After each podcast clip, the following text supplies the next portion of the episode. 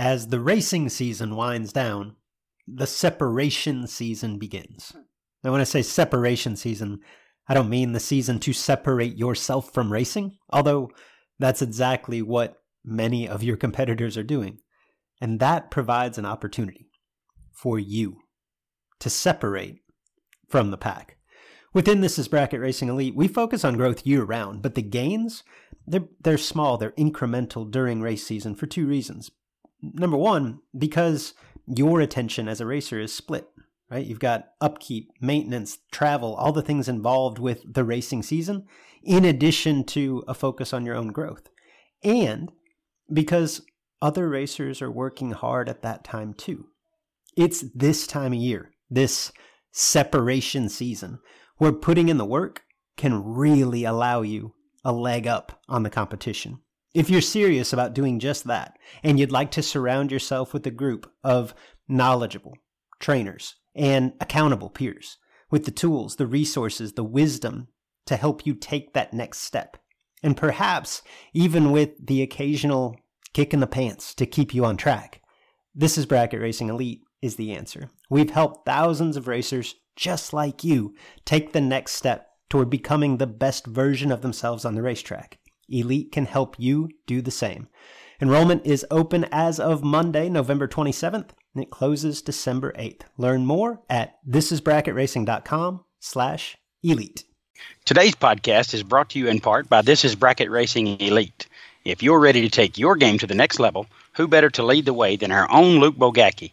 Check out This Is Bracket Racing Elite today. In addition, today's podcast is presented by Racing RVs. Based near Dayton, Ohio, Racing RVs is your source for quality new or used trucks, motorhomes, and trailers. Whether you're buying, selling, or trading, make Racing RVs your first call. So you can prove them all wrong. Only thing that matters is who turns the big on. This thing on your mind when you wait. Welcome to the Sportsman Drag Racing Podcast with Luke and Jed. Introducing your hosts, the multi-time world champion Cool Hand Luke Bogacki and the golden voice of drag racing, Big Jed Jared Pennington. Hello everyone and welcome to the Sportsman Drag Racing Podcast with Luke and Jed. I'm Big Jed Jared Pennington. He's Cool Hand Luke Bogacki. Thank you for finding us wherever you find your podcast and allowing us to be a small part of your day. The Sportsman Drag Racing Podcast will be a weekly review of what's happening or what has happened in sportsman racing. Luke and I will be talking about all of the hottest topics, drivers, and events in racing today. What's going on, bud? It's all you, Big Daddy. I didn't win the last time I staged this week, but, well, I don't guess you did either. You probably raced on Sunday, but you came back with a lot better weekend than I did with the big W at Huntsville. So why don't you tell us a little bit about it? Yeah, it was a good day at the racetrack. Obviously, anytime you get that last win light, it's a good day. But showed up late Friday night, missed Friday's 10-grander in the $1 million warm-up at Huntsville Dragway, presented by Huntsville Engine, and come out Saturday and just had one of those days. You know, everything seemed to go right, and I ended up getting that final round win over our great friend Brian Robinson from BTE, and it's always a tough out to get by Brian. So if you get that win, no matter where it comes in the program, you feel like you've done something, and getting a $10,000 check to go along with it felt pretty dang good, Luke. I'd imagine. And you were part of the infamous call-outs. I saw a little bit on Facebook Live. We'll talk about that in its entirety a little bit later in the show. Jed, as most people would assume, this episode is our $1 million race preview. As we record this, it is way past your bedtime, yes. Well past my bedtime, on a late Wednesday evening, watching them wind down the 64-car shootout here from the third floor of the tower at Montgomery Motorsports Park. But we've got a big show on tap. Again, we're going to preview the million, talk a little bit about this great event. We're going to talk with the man that won the first $1 million race 22 years ago. We'll be joined by TJ Tracey. In addition, we'll get to some results from last weekend, NHRA National Event in Dallas, Divisional Event in Reynolds, Georgia, the race that you were at that we just talked about, the $1 million warm-up at Huntsville. And again, we'll go over those call-outs. from Huntsville and get down to the nitty gritty there. Break that down a little bit. Can't wait to talk about that. But as always, let's kick things off, Jed, with the Siebert Performance. Who's hot? He's on fire. It's time for Who's Hot in Sportsman Drag Racing. Siebert Performance, Who's Hot? Siebert Performance is now offering engine and carburetor packages. This week's featured package is the Pro Series Bracket 441 LS Next. It is a 750 horsepower LS-based small block built with reliability and longevity in mind. It's got a dart block, trick flow heads, vacuum pump, coil packs, and optional Siebert Performance carburetor available as a package. Contact Luke Siebert at 785-286-6813 or check out SiebertPerformance.com. Luke, we got some hot drivers to talk about. Who's hot? Yeah, we got to give a little honorable mention here. Shout out to basically everyone involved in the Mosier Engineering Cummings Motorsports team. We almost went with Slate Cummings here. Was a winner in Super Stock and a semifinalist in Stock Eliminator at the Dallas National event. And that just continued what's been about a, 6-week-long tear for Slate. And at the same event, his teammate, quasi-teammate, I guess, Brian Harum, drove Brother Britz Dragster to a Super Comp runner-up, which was his second national event final in as many appearances within the last 3 weeks. So both of those guys are above lukewarm, right? Yes, absolutely. Know that they're quite hot. And we're going to go a little bit off the beaten path here, I guess, with this week's Who's Hot, but we're going with somebody in my neck of the woods. This week's Siebert Performance Who's Hot is going to go to Jeremy McKaigie. Jeremy, at least in our part of the country, very well-known killer bracket racer, but he had an incredible day last weekend at the Super Chevy show at up at Gateway. Is that Gateway Motorsports Park or Gateway International Raceway? I get confused. It used to be one or the other. I think it's Gateway Motorsports Park.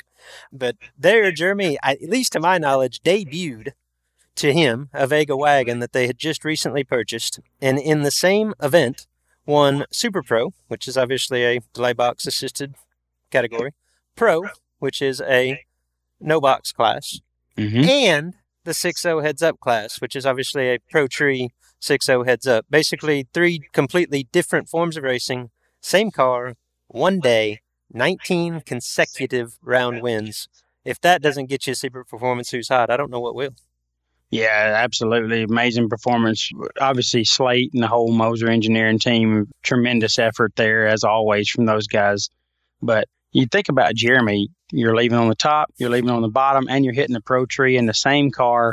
That sounds maybe easier than it is, but it is extremely difficult to come around each time and get control of yourself and know what class you're running and how you're set up. And to do it at that level was very, very, very impressive. And coming off a great performance at the 10 Tuck a couple of weeks prior and then getting it done and all those categories at his home track. Just excellent performance by Jeremy and definitely worthy of the Siebert Performance Who's Hot title this week. Yeah, without question. Jed, as we mentioned earlier, we're here. We're at the big show. We're at the $1 million drag race, Montgomery, Alabama. I've been coming to this race every year since 1999. My first million was right here. I watched Sherman Adcock beat Dominic Balducci in the final round. Haven't missed one since and can't see missing one in the foreseeable future. This is one of the races that really gets my blood pumping. You are a part of this event, not only as a racer, but behind the mic. Yes, sir. Share with us a little bit from your perspective how big a deal this is. Well, it's obviously the epicenter of what we do and what we love. The $1 million race having 22 years behind it is got more attention than any race I guess I've been a part of. No offense to anybody else that I work for. This is just the longevity of this event has created something here that I thought was, I guess, unimaginable. 600 plus cars last year. This year it's another incredible car count. It's going to be way up there. I don't know what it's going to be, but it's big. So big. I'm having trouble finding a parking place out there. I got to go do that when we're done here. But look, with social media, obviously the internet being as strong as it is and as relevant as it is in everybody's life, nothing that I'm a part of seems to get the attention that the $1 million drag race gets. And You see it on your Facebook news feed as you hear the cars go into the water box here. We're down to 3 in the shootout. Yeah, we're about to get a Huffer burnout. I'm sure we'll hear the blower burnout here. Yeah, all 3 of these remaining cars, I don't know who's out there, but all 3 of them are getting an entry into the million as a result of them making the semifinals of the shootout. There's that Huffer burnout. Yeah, it was.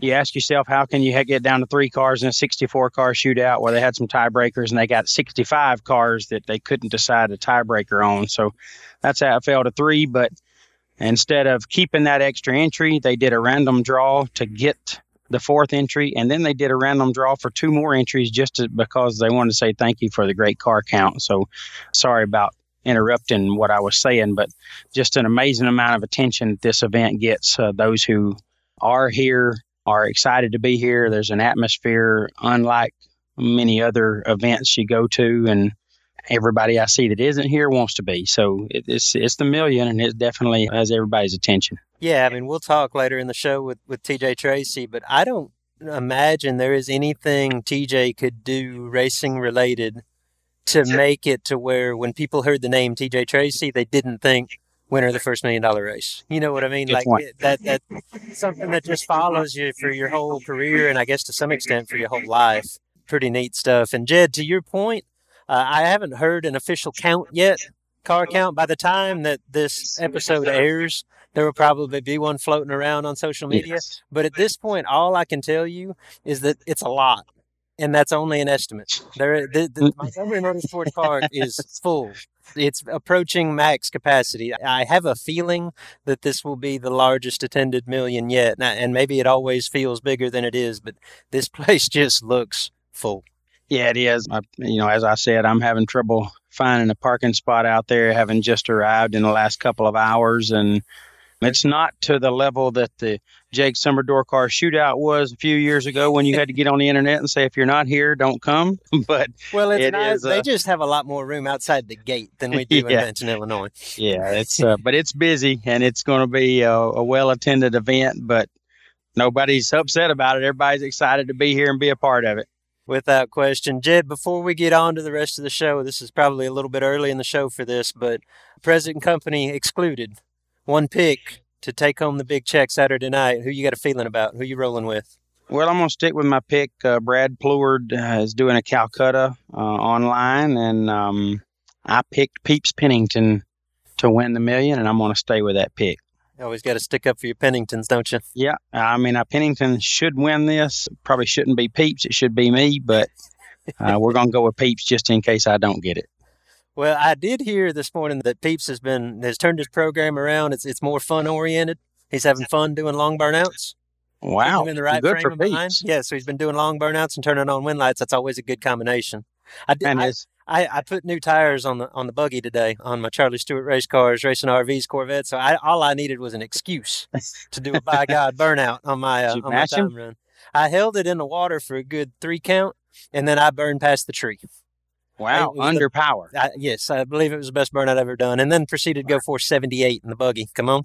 Air's good in Montgomery, folks. Air is good. Yeah, I've seen a couple of Facebook pictures of wheelies that wasn't planned.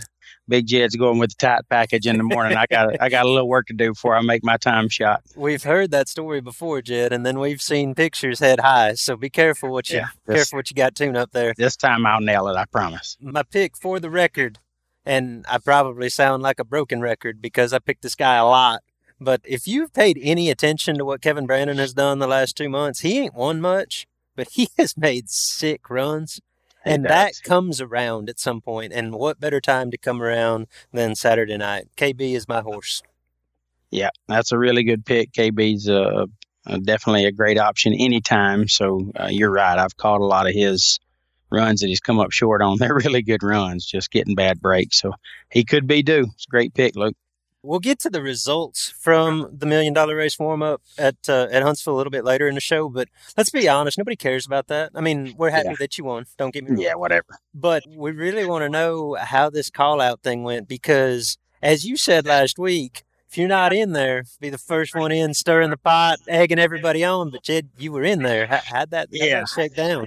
So Friday night, a big group of us went out and ate at the at the steakhouse. And, you know, I got there about 8 o'clock Friday night. So we're talking about the call out, and I've had a decent few weeks. So part of me thought, you know, I might could make the call out, but part of me thought I was just jabbering like I do most of the time. And I was telling them, okay, so if I'm not in the call out, I'm going to be Facebook Live and I'm going to be egging them on, and, you know, I'm going to be watching. But if I get to call somebody out, I'm just going to have everybody line up from 2 to 8 and say, you know, which one of y'all thinks you can beat me? And every how many raise their hand, I just pick the one out of that. You know, I was talking really big. And I said, if I'm getting called out, I'll just tell them, look, guys, this is an easy target. If you want some, get some. Just come on, you know, kind of Jason Lynch on them. Let's do this. So at 16 cars, I get the win light, and it fell exactly 16 and 8, which was pretty cool. So that gave a full call out effect, if you will. So I get my ticket when I get to the ticket booth, and I see I'm 008. So I'm immediately getting, you know, a little anxiety now because I got to call somebody out. I'm 008 and there's 8 of us left. So I know I'm going to be in the top half of the field. So we roll around for the call out, and I ask Bones, what number am I? He says, you're number 5. Oh, wow. So 008, good for 008 gets you number 5. So now I'm like, a little bit pissed, you know, that I'm not going to get to call somebody out, and I'm going to get called out, and I just 008, and, you know, everything, car's going dead on. So I have to live up to all the talk that I did at the steakhouse. And I just step right in there and tell them, I don't know if anybody caught that on video. I really did. Hadn't. Yeah. I haven't seen the video, honestly. So I don't know, but I believe it was either Danny Weaver or Brody Quick. One of them went live with it. I got to check that out.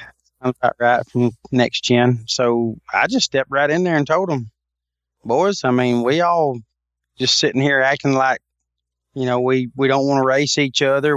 Everybody's being nice. I just said, let's go. Let's get it. Who's going to get some of this? Pick me out. I said, only 4 of y'all beat a 008. That's pitiful. You know, let's get it. Somebody pick me out. And let's go. And then it happened. I was called out. Now, my question here is, who does Johnny Ezell think he is? That's what I'm saying. Johnny Bracket Racing, who does he think he is? Yeah, he was 2, take 31 to be 2 thou under.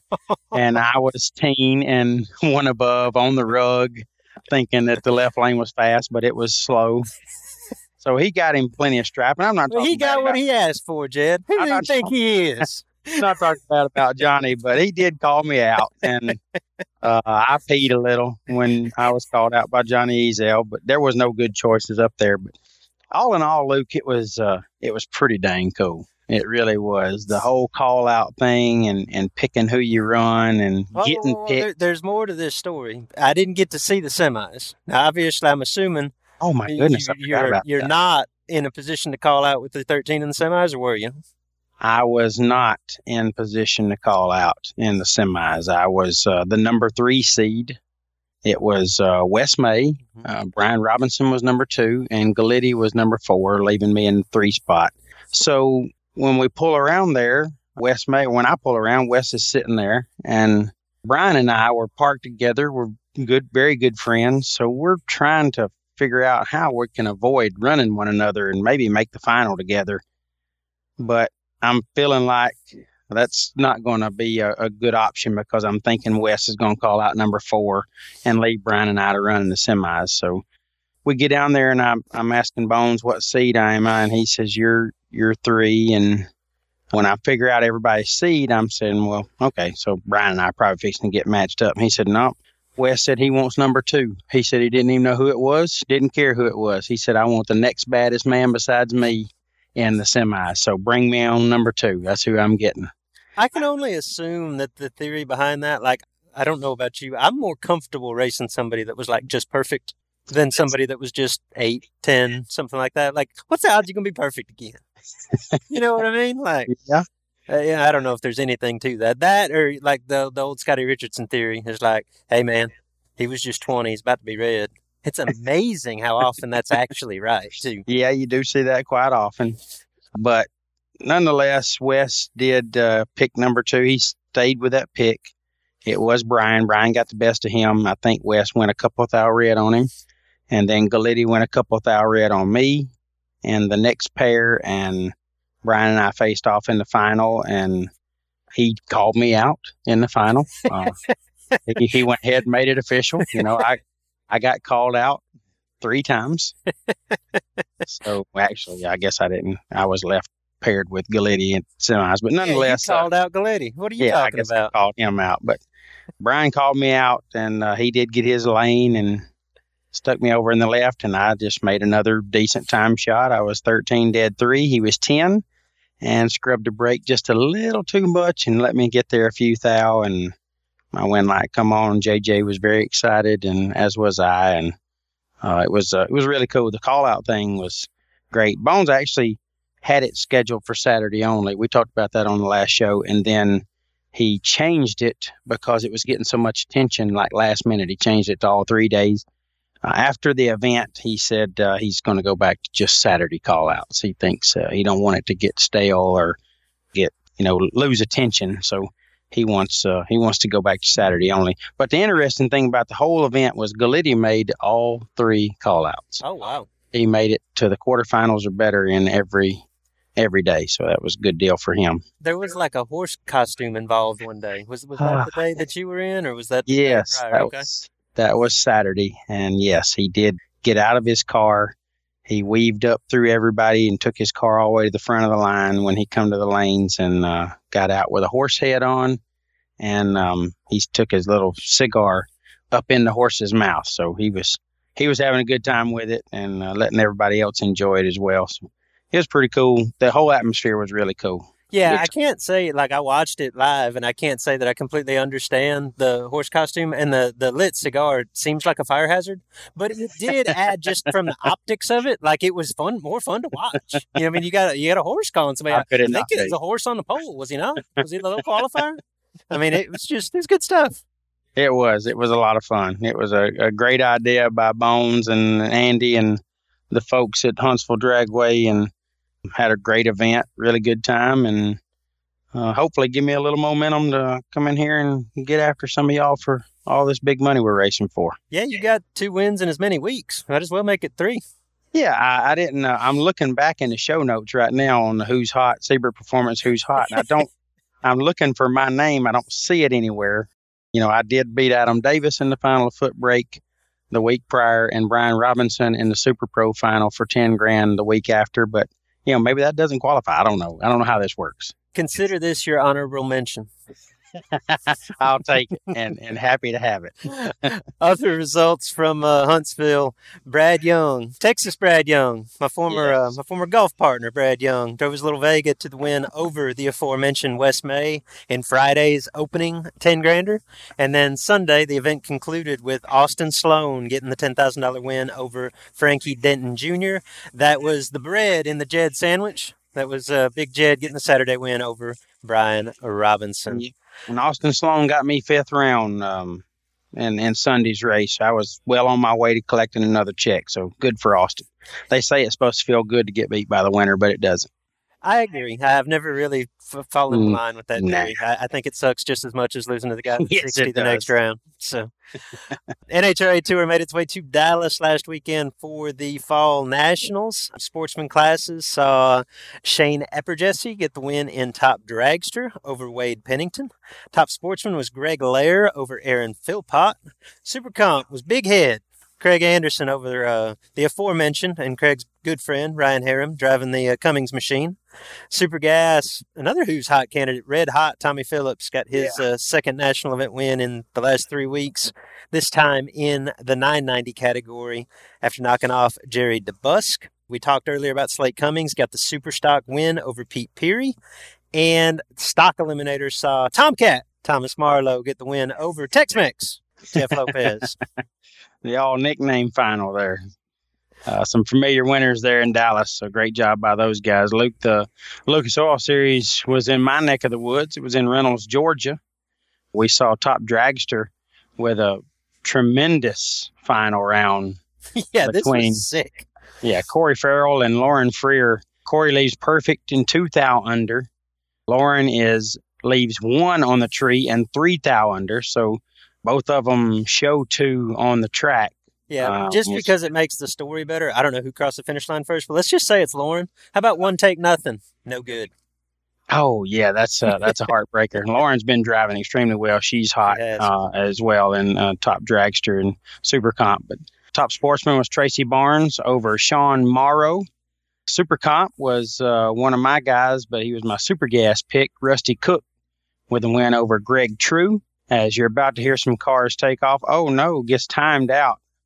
A final round timeout right there, but he's still going to the million, whoever that is, Luke, as they're running the final of the shootout. Did I see that right? Did he get timed out, you think, or did it back out of the lights? I believe he got timed out. Looks like a timeout, but it doesn't matter. He's going to the million anyway, all three of those cars. Is that your boy, Thomas Holly? Oh, man.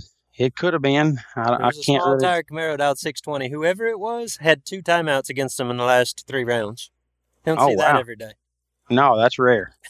So back to Reynolds' results. Rusty Cook, as I mentioned, got the win over Greg True in Super Comp. Super Gas was Jeremy Mason, I think, debuting his Chevy 2 Super Gas car. He debuted, if I remember, at Indy. He got best engineered car, but I believe this was his first divisional event appearance in it, and drove it to the victory in Super Gas. Okay.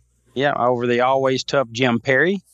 Super Street was Scott Steiner over Matt Weston. Matt, very familiar face there in the winner's circle. So he takes the runner-up. Super Stock was Aaron Allison over Ronnie Courtney. Aaron coming down from Indiana getting his win. And Stock was my buddy Jeff Harrington getting the win over a good friend of ours and Lindsey Brand, formerly Lindsey Cramsey, and now married to Michael Brand. So Harrington and Brand, good friends, and he takes the win over her in the stock category. Yeah, good to see Lindsey in the final. I believe that one was decided by 1/1000th of a second, too, when I was looking at the results. It was a real tight final between Jeff and Lindsey.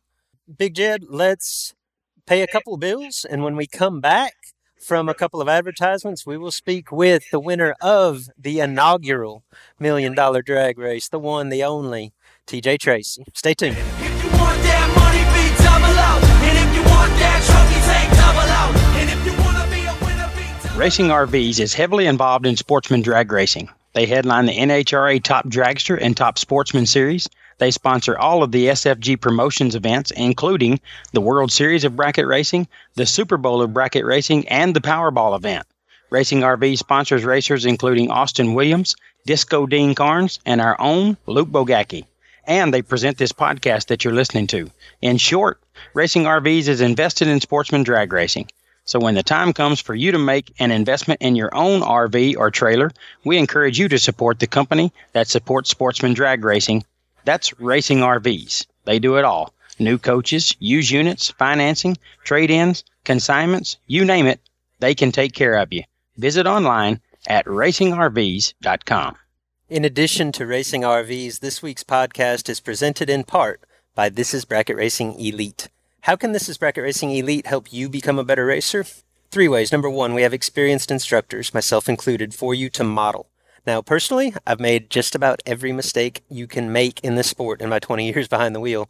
You can learn from them rather than doing it the hard way. Making mistakes yourself, trial and error. Modeling can significantly accelerate the learning process. Number two, we'll provide the appropriate trainings, drills, and exercises to enhance your game. Now, you've got to do the work, but we provide the tools. And number three, best of all, the group provides accountability. We don't just suggest what to do. This Is Bracket Racing Elite members will motivate and challenge you to follow through. Elite is essentially its own check and balance. If you want to reach and expand your potential on the racetrack, This Is Bracket Racing Elite can help. Check us out at thisisbracketracing.com.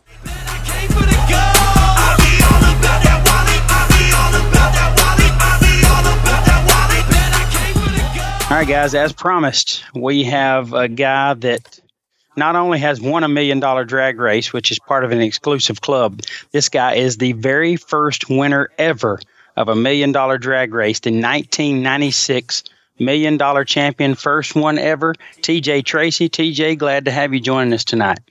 Man, it's an honor to have you. You know, we talked about who we're going to have for this segment, and Luke named off a couple of $1 Million winners, and it was actually Luke's idea. I thought, you know, it'd be really cool to have TJ. It's the 22nd million. It'd be great to have TJ as the first winner. You've been to, we was talking off air, you've been to now 19 of the 22, I believe. So, man, it's really cool to have the first one ever here. You know, first things first, get started by asking how did it feel? I mean, it was an amazing day. I remember seeing it, hearing about it, but how did it feel to actually be the guy? I think when you're caught up in the moment racing, it's you're in the zone, so it's the next day, I think, that it really affects you when you wake up and it's like, is this still a dream? Start racing yourself, you know. It takes a few days for it to really sink in that it really happened. I was fairly new to the bracket racing world at the time, so it wasn't like I had an established record of winning big money races. So yeah. I think I won that 10 grander just a few weeks prior at Memphis was my first big money race, and then that kind of, I guess, gave me the confidence to go on and try this big race in Huntsville that they were promoting, the $1 million race. And nervous as I was to get into it, I did get into it through really a lot of help with a lot of friends and stuff contributing and backing me. We just put together a little package deal that if I won X amount, you know, kick out, kick back to friends and so forth and family, and it just worked out. So taking us back in time a little bit, TJ, this is 1996. And you said you were fairly new to the big money bracket racing scene. Obviously, the $1 million race had never been done. Didn't really probably know what you were getting into. But like in terms of your racing program and career, obviously anybody that wins this race this weekend, it's going to be a monumental change. But I can only imagine at that point, not only did that kind of put you on the map name-wise, but there's a lot of money. Yeah, a lot of money. And actually, I went to that race borrowing a friend's dually and trailer, because I had a race car, but I didn't have a dually or a trailer, so I had raced that year borrowing Tony Noto's rig, and so it made me where I was able to buy my own truck and trailer. Of course, the confidence now to start competing at the level with everybody in these big money races. So it was definitely a big change. It established for my business and stuff, I guess it gave me credibility amongst other racers and people that I didn't even race, just the credibility of winning a race of this statue has carried me 22 years later. Yeah, obviously you being the first one ever, you're going to go down the history books and be known for that, but I'd like to hear a little more about what changes you've seen from that winning that first one, being the first ever winner. You know, obviously social media and those things wasn't present at the time. So what kind of changes have you seen in the $1 million drag race, TJ? Definitely we're picked up a lot more cars. I know in the million that year we had 159. I don't remember how many cars were on the grounds, but probably 350, 400, I'm guessing. So we've picked up a lot more cars, obviously, through the years. Which then, of course, the purses increased with the car count, so that's pretty crazy. What was the advertised purse that first year? What's your check say on it? Well, the 175 is what the winner was getting, yes. And then I would think the other thing nowadays is it's got to be way tougher because everybody is so killed. I mean, with the LED lights coming in place somewhere along the line, it's tightened up reaction times. The cars have gotten to where it's just everybody's running the number. We're back in that day. I remember we would shoot for a 20 package. You know, we'd be in trouble with 20 packages. Didn't get you too far anymore. So it's definitely changed. But overall, I mean, the sport's still done the same way. I mean, everybody is having a great time today, just like we did back then. I think, like I said, that race, nobody really knew what was to be expected out of it. It seemed like we had a bigger crowd as far as spectators back then, being the very first one. Yeah, I'm sure. A lot of crowd in the stands that I haven't seen. And I guess just as a kind of a testament to how much things have changed in what feels like a pretty short period of time, like what were you dialed that first million?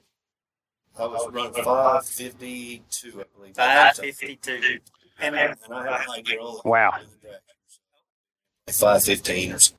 Yeah. Which was probably one of the quicker cars at the time. Mm-hmm. Matter of fact, I don't recall anybody in the fours. Wow. That is, man. I ran Kenny Underwood in the 7th. So he was down by 506. Yeah. I remember growing up, like in Texas Raceway around that time, I had a plaque and a tire with the 4 second load. Yeah. So, yeah, I can see that. So, like in the late 90s, one that comes to my mind is Randy Fulton, 499, and his old polka dot looking dragster he had at the time. It seems like, wow, you know, it was a bleed part of the fours, but now if you're not in the fours, you just about don't even. Take it back a little bit, because I think the first one of these that I attended was actually here in 99. And I know Deb wasn't at the first one. No. Take it back to that time. It's 1996, Huntsville Dragway. I remember when George Howard came out and announced the flyer for this, like, I thought it was nuts. And I think most people the same way. Obviously, he had enough name recognition and respect among the racers to pull this off, but as you said, not real sure what you're getting into. Like, what do you remember what the thought process was coming into the event? For myself, I guess, like I said, I had the confidence of winning that race just prior to it, and you know, I haven't really been involved in a lot of big money races, so I didn't know much about what to look for, expect, I guess. So, you know, I grew up more in the NHRA world, my dad being a super stock racer, so that's kind of where my world was surrounded for the most part. But I don't know, going into it, we ran the first day, which then it was just a 3-day race. Friday we had a 10-grander, and everything went smooth, so we jumped up Saturday, put the money in it, and, you know, George always stood behind what he said, so it wasn't really a worry of George doing what he claimed he was going to do, and he did. He followed through, and matter of fact, I remember something about the car count. It was supposed to be like 150,000, not 175, but because one of the flyers was misprinted, he actually honored the misprinted flyer and paid the 175 instead of 150. Yeah, no, I remember years ago before Randy took over and George passed the million on, the common refrain was always, George makes so much money off this race, and my comeback was always, that being guaranteed $100,000 to win in 1996 when nobody had heard anything like that. You know what I mean? Yeah, great point. We did give the big place. I was absolutely weird. He did make no comment. He was so... Big George come out good and proud for like a whole rating comes up that winter. So we have a reading way come back.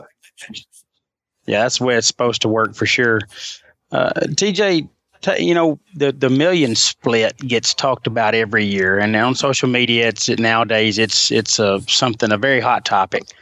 Take us back to that first $1 million split discussion, not the numbers, that's none of our business, but what I'd like to know is, like, you knew you were racing for an amount of money that you'd never raced for before, maybe not ever again. And we were at 8 cars, so we had an even number of 8. And I will say, I remember I was lined up with oh shoot, I'm drawing a blank. Danny Bessinelli was hanging out with him. So Danny kind of took charge of the split. Imagine that. Yeah. I hate that I can't remember her name. Sorry if you find out I kept drawing a blank here. But Danny, and it was pretty straightforward at the time, Danny come up and said, look, let's just go 37.5 8 ways. You know?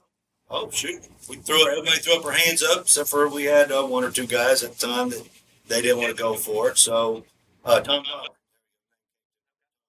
Oh, yeah, the Red Rocket. Yeah, right. And so me and Robert, you know, we made an agreement with one of us made to the final. We did our little personal thing. And fortunately, I think he went red on me, and I come back at 4. And of course, Massinelli comes back up here with a new plan. And sweet numbers for everybody.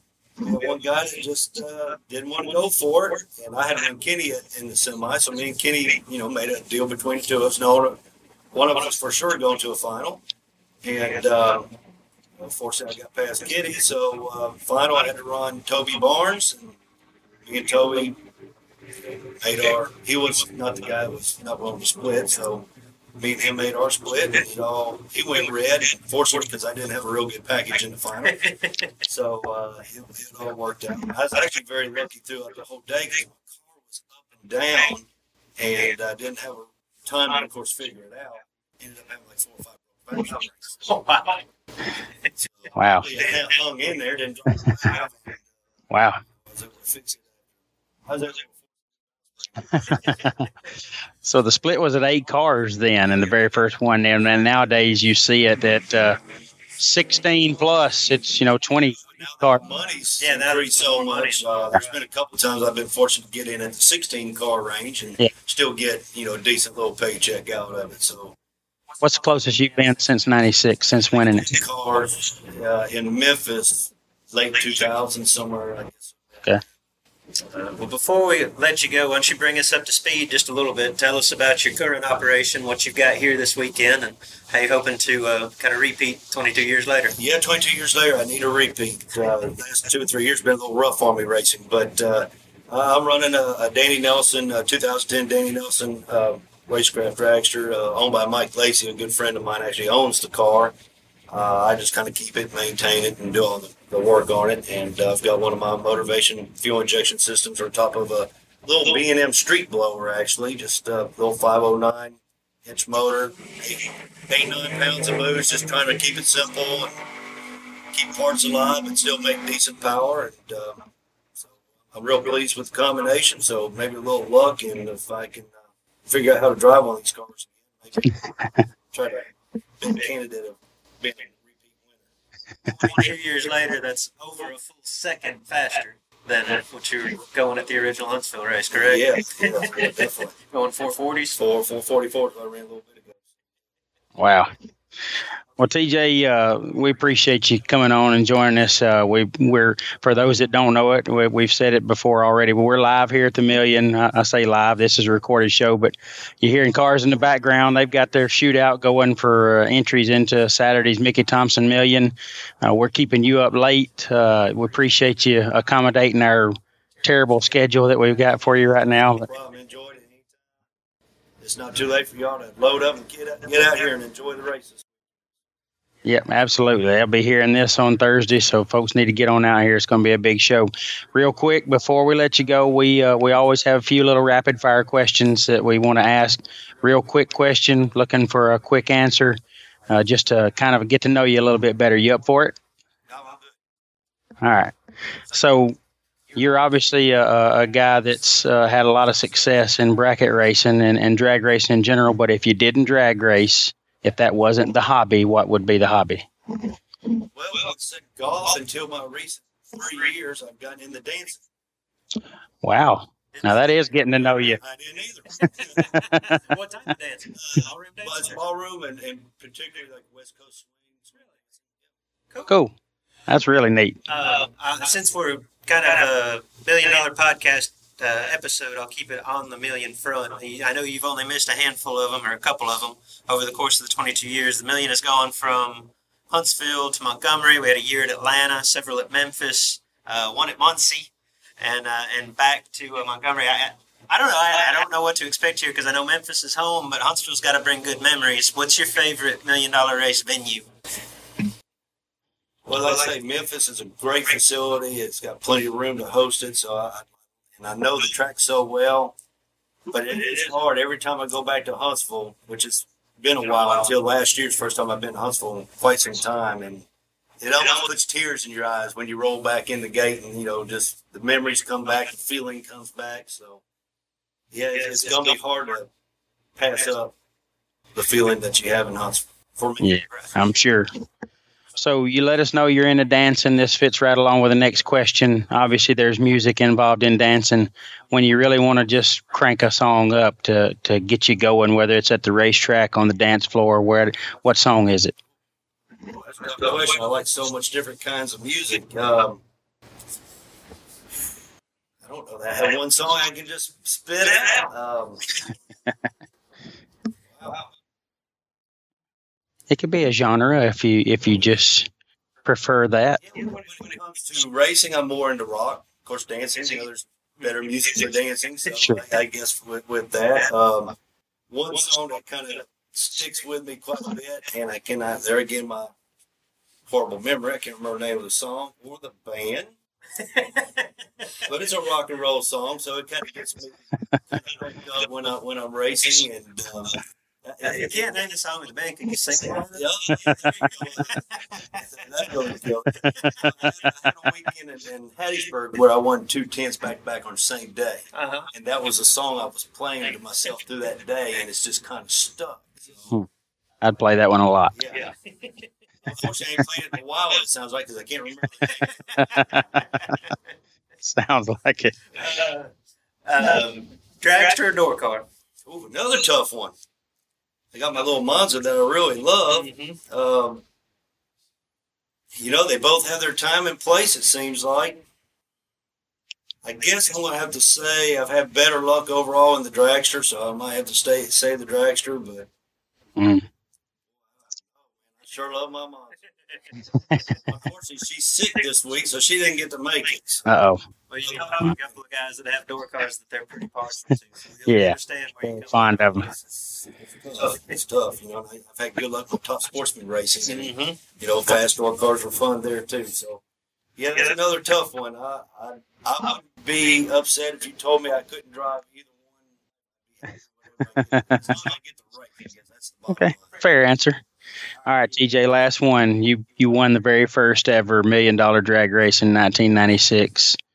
What was the celebratory meal? That matters a lot, you know.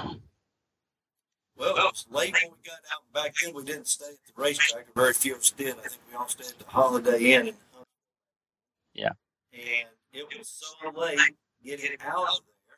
And I stumbled beer pretty bad. Down a lot of beer. Waffle House on the way home. Great answer. That's where you celebrate a big win. At the Waffle House. One more before we go. Jed and I are going to weigh in with our $1 million predictions. But if you can't, obviously you're betting on yourself. But if there's anybody on the premises that you got a feeling about, one pick to walk away with the big check Saturday night. Wow, there's so many people that's really on fire this year. It's hard to put you out of the picture, too. Well, we'll just let's exclude present company completely, then. Yeah. I know I just got included in that just because I'm associated. It's okay. Punch here, and I don't know why, but I'm not so sure Troy's going to join his brothers a repeat. That's never a bad thing. He's on fire right now. A lot of guys capable of it. If I can do it, anybody's capable of it. So, there's a lot of guys that's really, really hot right now. So it's going to be tough. It's going to be exciting. I hope I'm too busy racing to watch. I can maybe watch on the computer later. But if I do go early, I'll be having fun rooting on everybody else. Awesome. Well, TJ, thanks for taking some time out of your night to join us on a late night. I appreciate it. And good luck this weekend, man. Thanks, TJ. Running out of time, chasing down a finish line. It ain't over till it's over, and the light ain't on your side. Big Jed, we had some other stuff on the docket. We thought about #RacingAnswers. We thought about the final thought. I know this probably isn't fair to our listeners, but like we told you at Bristol, you're lucky to get what you got. This is all we can do right here. It is 11 p.m. Central Time. As I mentioned before, it's way past Jed's bedtime. It's past my bedtime. Jed was irritable when he got here, trying to get a parking spot.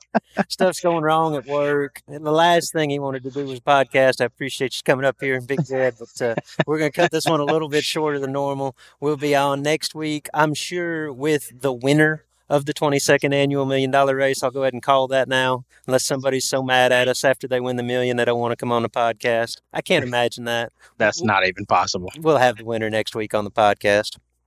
Yeah. So, guys, that wraps us up. This is episode 48, and our every week commitment to you. It was tested once again this week, but we lived up to it. Number 48 is in the books. I want to say thanks to our sponsors. This is Bracket Racing Elite, Siebert Performance, and Racing RVs. Also, thanks to our guest, TJ Tracey. Great interview there, talking about the first win back in 1996 of the $1 million drag race. I want to say thanks to PJ North. PJ does all of our music and our drops, does a great job. You can find PJ on all the major music outlets. Look him up. And definitely thanks to our assistant, Mark Romeo. His help has been a very great addition to the show. It might not have been a show this week if it hadn't have been for Mark Romeo. So thank you, Mark. And if you got ideas for shows, You can message the Sportsman Drag Racing podcast page, or you can contact Mark Romeo on Facebook. And as I said, we plan to release a show every week, and by George, it ain't easy, but we lived up to it once again, and we want to keep doing that for you, so be sure to stay tuned for plenty more going forward. Book it. All right. If we can do it this week, we can do it every week. We have committed through 2017. I'm going to say after this, we will get through 2017 with a podcast every week. So make sure that you know about the Sportsman Drag Racing podcast every time that a new episode hits. Subscribe to whatever app you're accessing this podcast on now. We're on Apple Podcast. We're on Google Play. We're on Stitcher. Tell your friends about us. The podcast viewership or listenership, I guess you should say, is growing every week. And I think that that's a testament not only to Mark's work within our Facebook page, but word of mouth. I think that that is the best advertisement we can have. So tell your friends about the Sportsman Drag Racing podcast. And as we typically do, we'll encourage you guys to get your local track involved. Go on up to the announcer deck and ask them if they will play portions of the Sportsman Drag Racing podcast during downtime at the track. If they do, shoot us a message, let us know. We'll give them a shout out here on the podcast. As per usual, you can become part of the conversation by following us on Facebook, commenting on our posts. We are the Sportsman Drag Racing Podcast Facebook page. And as always as well, you can touch base with us on Twitter. I am at Luke Bogacki. That's Bogacki. He is at JP11X. Big Jed, we're going to book it. This show is done. Weekend's got nowhere to go but up from here. Yeah. I looked at you the whole show, and the weirdness was gone. No trash can this show. No trash can. It's been really good. I even took a selfie of the two of us sitting in this suite in Montgomery Motorsports or Montgomery Raceway Park, and we're going to get that on the Facebook page too, so everybody can see how weird we look sitting here. And I'm excited this one's over, Luke. I still got to go get parked. I got a lot to do. In a short time, and then looks like, by all accounts, I'm going to put in some 17, 18-hour days here for the next 3 or 4 days. So if I sound miserable, it's because I am, and hopefully that picks up tomorrow after a little bit of sleep.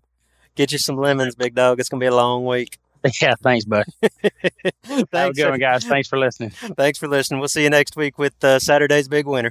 Banging on the door, bump until I get it in. Attitude like I am already winning it. Foot breaking in anything. Bottom ball before a 10. I'm rolling in the cutty, switching feet like Jared Pennington. I was in my truck just to try my luck. Enrollment in This Is Bracket Racing Elite is now open. You've heard me discuss, or at least reference, This Is Bracket Racing Elite. It is the premier offering of our website, thisisbracketracing.com. Elite is a membership community designed specifically to help you get from where you are today as a racer to who you want to be as a racer. Led by knowledgeable professionals. Justin Lamb and myself are longtime instructors, and we bring in a host of guests. Racers that you know, racers that you respect. Led by knowledgeable instructors and surrounded by supportive peers that are ultimately striving for the same goal in their own unique way. The truth is, at each event, there are 100+ entries. There's one winner. At the end of each season, there's one champion. That feeling, not so much the money, not so much the trophy, that feeling of achievement, that sense of accomplishment, that tip of the cap from your peers. That's why we do this. You can dream of that feeling all you want, or you can take action, take steps toward becoming that racer. If you're ready to take the first step, This Is Bracket Racing Elite is for you. Enrollment is open now for a limited time. Learn more at thisisbracketracing.com/elite before we close the doors again on December the 8th.